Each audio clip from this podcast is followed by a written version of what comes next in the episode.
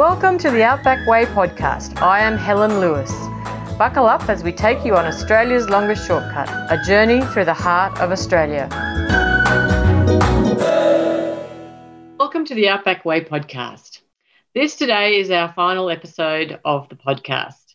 We've had a great few seasons of the podcast, capturing the characters, the places, the events, topics, the development of the Outback Way, for the last few years. And uh, I really appreciate everyone who's listened and downloaded and participated in the podcast. For the guests and for you, the listener, really appreciate everything. Also, like to make a special mention of Perk Digital and Ellen Ronalds Keene, who has been the producer for this uh, podcast for its duration. And uh, yeah, and who has done a cracking job. And uh, we are very, very lucky to have Ellen and her team working on this podcast. But this is the last one, and uh, I wanted to just give you a snapshot of where the Outback Way project is actually at now. At the end of 2022, beginning of 23, we are in a, an amazing place, and that is that in October 23rd last year, in the budget, we now have a national bipartisan project with the funding being secured of the 1.2 billion, which will finish the sealing of the Outback Way.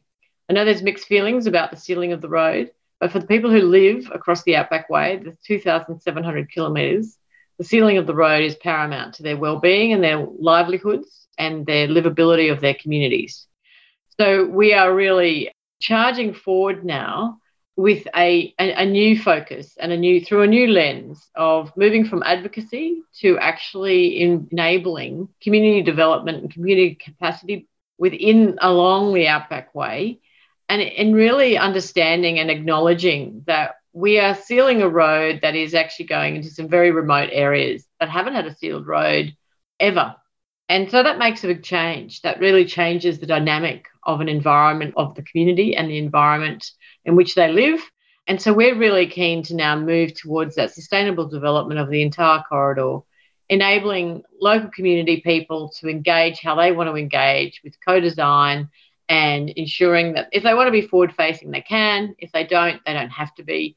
And also, really ensuring we're creating projects and programs that are improving agencies, so enabling people with their decision making and their actual capacity to choose how they want to engage and which business they might like to start or uh, to meet the needs of the travellers and the additional people using the Outback Way. And in addition to that, we clearly want to engage with the industries that are going to come in and start developing. And uh, we want them to also understand the need for that agency and for that co design uh, and to ensure that all the development across the Outback Way is aware of, of the needs of the community members and how they would like to interface with all the development going on. And also, of course, there's clearly growth in the tourism area. We have industry and we have all the services, plus the logistics companies that will obviously use the Outback Way once it's fully sealed. So, five years on, you know, we have five years uh, until uh, 28, uh, 27, 28, when we expect the road to be finished and sealed. And so we really are trying to set this project up now for the next five years and enabling the development across the route. And so once it's sealed, uh, we are aware of the change that this route will cause, and we're also aware, though, of the extraordinary opportunities. And so we really just want to ensure that all the people that are working now, currently, across the route, we're engaging with as many service providers as possible and lo- local councils, local government, and all the all the bodies that are making an impact in these remote areas and small rural communities that we are focusing on delivering the best possible outcome. And if we are really serious about that, we can really try and then help manage and mitigate some of the risks that will also come with a sealed road across Australia. So we're very conscious and aware of the impact and the outcome of a sealed road. And we want to do our utmost in order to help facilitate the best possible results from that for the communities involved with this route, with the Outback Way. Of all the potential sustainable development across the entire route, I'm really keen for this interview today with Sue Hanson from the Goldfields Aboriginal Language Centre. And they are doing some great work in regards to really enhancing Indigenous people's involvement with language and using the language as part of their businesses and particularly in tourism and other initiatives. But it, actually, reconnecting with language really enables them to have a sense of belonging and uh, genuine agency about who they are and what's important to them. And so that's the, the level, the depth and the level of development that we are looking forward to participating in and supporting going forward over the next five years. So this is just a snapshot of one project, which is awesome. And so if you are interested in uh, this project, after you hear the conversation, please go on to thewangka.com.au and it's W-A-N-G-K-A dot com dot au forward slash G A L C A C hyphen charity and forward slash. And you can support what the, the work that they're doing with the language development across the, uh, the lands in Western Australia. Anyway, enjoy the interview. And thank you once again for your listening and for being great listeners for the podcast over its duration over the last few years. Uh, and we really have appreciated your support. And thank you and all the very best. Cheers. Welcome to the Outback Way podcast. And I'm really looking forward to our conversation today with Sue Hanson from the Goldfields Aboriginal Language Centre. Sue's work and her team are doing extraordinary work in along the Great Central Road in the lands, really fostering development from the core community level for economic empowerment and economic opportunities. So welcome Sue. Thank you so much for joining us. No, lovely. Thank you uh, for interviewing me. That's great. So, so complete. Just let us know a little bit more about the Goldfields Aboriginal Language Centre and the roles that um, the role that it plays along the Outback Way. So, the Goldfields Aboriginal Language Centre is situated in Kalgoorlie, um, which the traditional name is Karlkurla. That's the name of Kalgoorlie region. But it's a, it's a research organisation that works across the goldfields, about 177,000 uh, square kilometre region. And, and our job is to make sure that all of the Aboriginal languages through the region are recorded, they're linguistically analysed, and then preservation resources are made, uh, such as databases of the languages or the lexicon uh, to write dictionaries and grammars, but uh, most importantly, work with speakers uh, so that under their direction, so that their languages are preserved for the future, that we create resources for teaching and learning and enjoyment. So, uh, a large part of what we do at the Language Centre is you can't just study a language like a museum piece and say that's the language. Mm. You've got to find place for it in a contemporary society. Yeah. So, a large part of what we do is fostering domains where language will be used and valued, and, and tourism and getting language into the economy is a really important part of, of where we're going with the Language Centre.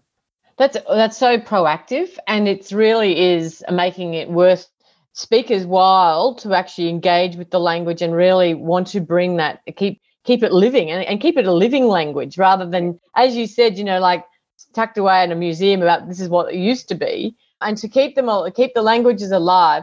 And so what is the byproduct of of that happening in the community? I mean i the hmm. ripple effect has been quite extraordinary. So what are some of the examples that have really in improved, I guess, the um, people's capacity to get involved with a business or because of what's work what what, what work you're doing. Yeah. So uh, there's a couple of things when we talk about language. You're not just talking about a speech that people use. You're talking about the language of their cognition. So mm-hmm. language is is uh, to continuing to develop and use your language also develops your cognition, your thinking skills. And it really gives people agency in their life. If people are using their own language, able to think in their language and express themselves.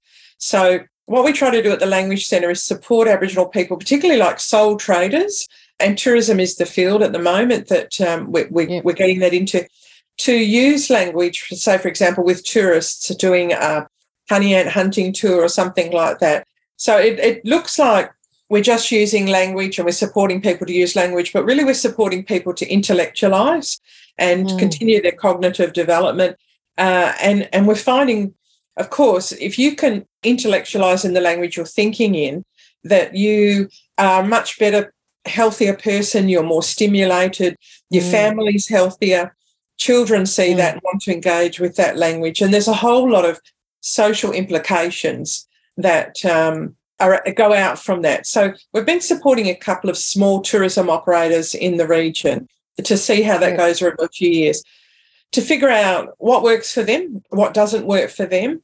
It's a big ask to uh, get somebody who speaks a language and maybe has lived remote and say, right, start interacting with tourists in a, you know in a, a little business. So we've been really working with people about you know how do we support that happening so that it mm. doesn't impact negatively on those people's lives as well and that they, they can sustain the energy that it takes to work with tourists because you're, you're often repeating yourself yes every day you yes. do a tour over and over again but you want to do that with energy and excitement mm. so that's mm. kind of you know what we've been doing uh, and that's the the really the big picture about language is keeping it not only alive but engaging everybody with it and we always say that a, a language is like a library. If you burn down a library, all that knowledge is gone. And these these languages have got so much wisdom and understanding in them. Mm. Uh, they, each language is like a library. So for mm. Aboriginal folk to be working like in the tourism field, they're like pulling out a book from that library and sharing it with other people and engaging at a really meaningful, really cognitive level, which is really critical for our society as well. Yeah, that's right. yeah, absolutely. And so the actual empowerment for people comes from that really engaging in something that's of, of interest to them and they actually get to start utilizing and and um, I guess making it some sort of economic benefit from it, which is you know it's their language and they're making some be- benefit from it. And I guess an example of that is something that we can be doing with the Outback Way, and that's with our app and actually having some of the um, for each of the tours we could have audio about some of the key sites along the outback uh, within the tour yeah. about and just having the indigenous interpretation of the names and the places and yeah. um, so people who are listening to or looking at our app or, and using and following our app they could also hear the language that would represents where that they are and um, I think that that would be a, um, you know, that's something an add-on that we would like to sort of see happen. But you know, that also is a contribution then to locals and actually encouraging them to yeah. speak language. And it's about that personal ownership, isn't it? It's actually about yeah. a well a sense of belonging and also a a self-esteem actually or self-compassion and and being valued being valued and yeah. And if we get to, uh, so the so what are so if we go a little bit deeper, what are the issues now that is preventing that from happening? Do you think out out yeah. in the lands and the indigenous communities? So so there's a few things that uh, we're working on, and we need to have the big picture. Most of the people who live out in the lands, you know, their, their parents and grandparents were great grandparents removed from country and put onto missions. And they were basically welfareized. They were told, you know, line up, you get your rations, this is what you do, you have to do. So people's capacity to build agency, personal agency or community agency, linguistic mm. agency was literally removed from them.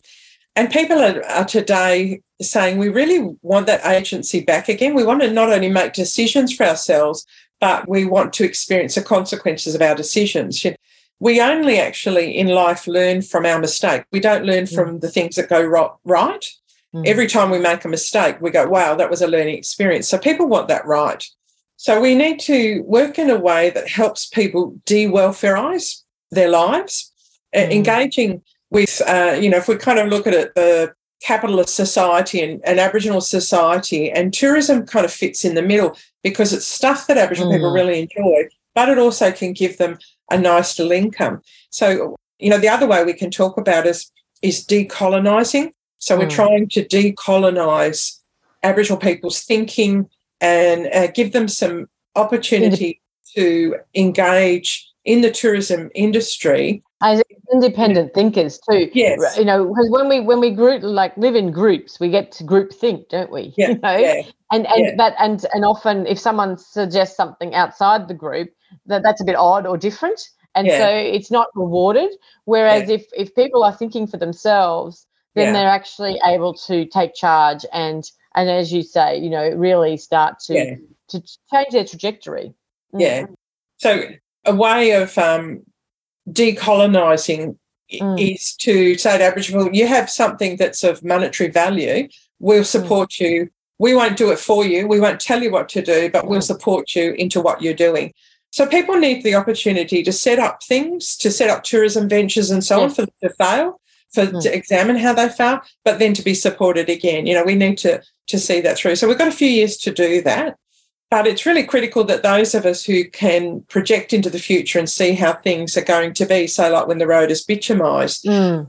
that we say, this is what we think is going to happen. We don't just sort of go, oh, what do you want to do? Let's follow you along. But we also all sit around like co design what this is going to look like. And those of us who can project into the future say, I think this is going to happen like this, or I think this is going to be an issue. We need to work on mm. this. Because as a European, I understand this culture. As an Aboriginal person, they understand that way. But we co design is about the two of us coming together. That's right. Yeah, and mm. co-design is absolutely critical, and I guess that's where the future for the Outback Highway now, knowing that we've got a road being sealed, we have five years, five to six Yeah. years of of development time to actually really ensure that this development is has a really positive impact on Yeah. communities that haven't had a sealed road across past their door, and it's a huge change. And Yeah. so, you know, it is our, you know, it is it's part of our role to actually manage that change and to make the most of the change um, right. and and ensure that we've got the groundwork right to ensure that that is a best possible outcome. And and I think yes, we, and and and with that, as we were talking about, giving people agency, you know, and enabling agency of an individual, it means then we're starting to actually mitigate the risks at the root cause. You know, Yeah. because we often get taken down a garden path and somewhere we probably won't really don't really want to be going or don't you know we realize that probably wasn't such a great idea when we're actually not quite sure about what we want and what we're doing. And Yeah. so if we can build agency within communities across the Outback Way that, that have been very isolated, enable them to and, and you know forward faced the ones who want to be forward facing with the uh, with the traffic and the and the travelers and then those who don't don't have to Yeah. Yeah. and and it's co-designed in that way it means that those who want to can actually make the most of the opportunities that come but also will have agency so they know where like which path to go down because they can choose it's What- huge That's right. And what's critical about this is it needs to be a very long term project. yes. You know, we're talking about 20, 40 years. It's going to take a long time for people to experiment uh, and feel what real agency is like, to decolonize their own thinking, to stop being welfareized, and to be supported through that, to And- engage with, you know, sort of capitalist world. And they uh, people know that they have saleable products, like there's rock holes Mm. they'd love to take tourists to. They really want to tell people about their nation and their language and share. But we need to support people into how that's done. So this needs to be a 20, 30, 40 year project. At the Language Centre, we always develop a 10 year strategic plan. We still have our eye on the bigger picture, but it's a 10 year plan. We're into the second um, uh, strategic plan at the moment, uh, well, well into it. And sometimes you think on a day to day basis, not much is happening. But when you look back to 10 years, Mm. where we were 10 years to now, and we see the agency that Aboriginal people have now got, it makes it worthwhile. But it has to be. There's so many exciting places that Aboriginal people want to take tourists and Yep. share culture and language. But we need that long term support with long term commitment. So I think the Outback Way's got that ca- capability, which Mm, is yeah why we're very excited to work with you guys. Yeah, exactly. And, um, and and as you say, like I just wanted to make that point about you know that agency comes from the wins, but not so much the wins, but the, the but the actual um, speed bumps that or the mistakes that we make. You know, but it's the consequences of the decisions we make, which is actually what gives us agency, and it means that it's not always it's not rainbows and unicorns. Yeah, yeah. and, and, and it's actually about but the, the the very fact that you've just making a decision working through how that work played out for you what could have been what went well what didn't go so well what could i do better having those questions just simple questions like that to review and monitor and then actually take make make changes to do Yeah. something better time And as you said, you know, each tour, you're saying similar things, but every tour might be, you know, slightly, you can, oh, yeah. how can I improve the next time? And yeah. it's, it's, this continuous improvement, but that's that's the agency. That's them yeah. choosing to actually change something they're doing. And it's completely within. And that's powerful. That that's empowerment right there. So yeah, it's a really um, very exciting project, too, And and I'm just, you know, the Outback Highway Development Council are really looking forward to just engaging with uh, with your groups and other groups that are actually all doing some great work out on the ground that yeah. we can then build together. We put the jigsaw puzzle together to yeah. ensure that we have that agency journey for the Indigenous communities. Yeah, it's just right. really just so timely, and we we have got some time before we do have sealed roads to actually build this capacity. So thank you so much for all the work you're doing, but also yeah, just being involved and, and I'm just looking forward to our ongoing connection throughout this process. So thank you. Uh, you're most welcome. Yeah, no, I'm, I'm very excited to and, and hopefully uh, in only a year's time we'll be a long way down the track toward seriously yeah. making something happen. Thanks. Yeah, no, awesome. That's great. Thank you so much, Sue, for your time. Thank you for tuning in to the Outback Way podcast. The show notes will be on our website at outbackway.org.au. If you are enjoying our podcast, please leave us a review. And if you're really enjoying our podcast, you may like to become a contributor through our Outback Way store. For $5, you can help with the production of our podcast. Please stay in touch. We'd really love to hear your stories. Connect with us on Facebook, Instagram, Twitter at Outback Way One. And finally, thanks to Perk Digital for producing our podcast, making your journey through the heart of Australia on Australia's longest shortcut easier. Please travel safely. The Outback Way podcast is all about your trip. We're really trying to make it easier for you and give you valuable information to make it more enjoyable. So we'd love your feedback. Send your questions, comments, and travel stories to info at outbackway.org.au. And if you share your story, we may even feature you on this podcast. Thank you for joining us through the heart of Australia on Australia's longest shortcut. Cheers for now.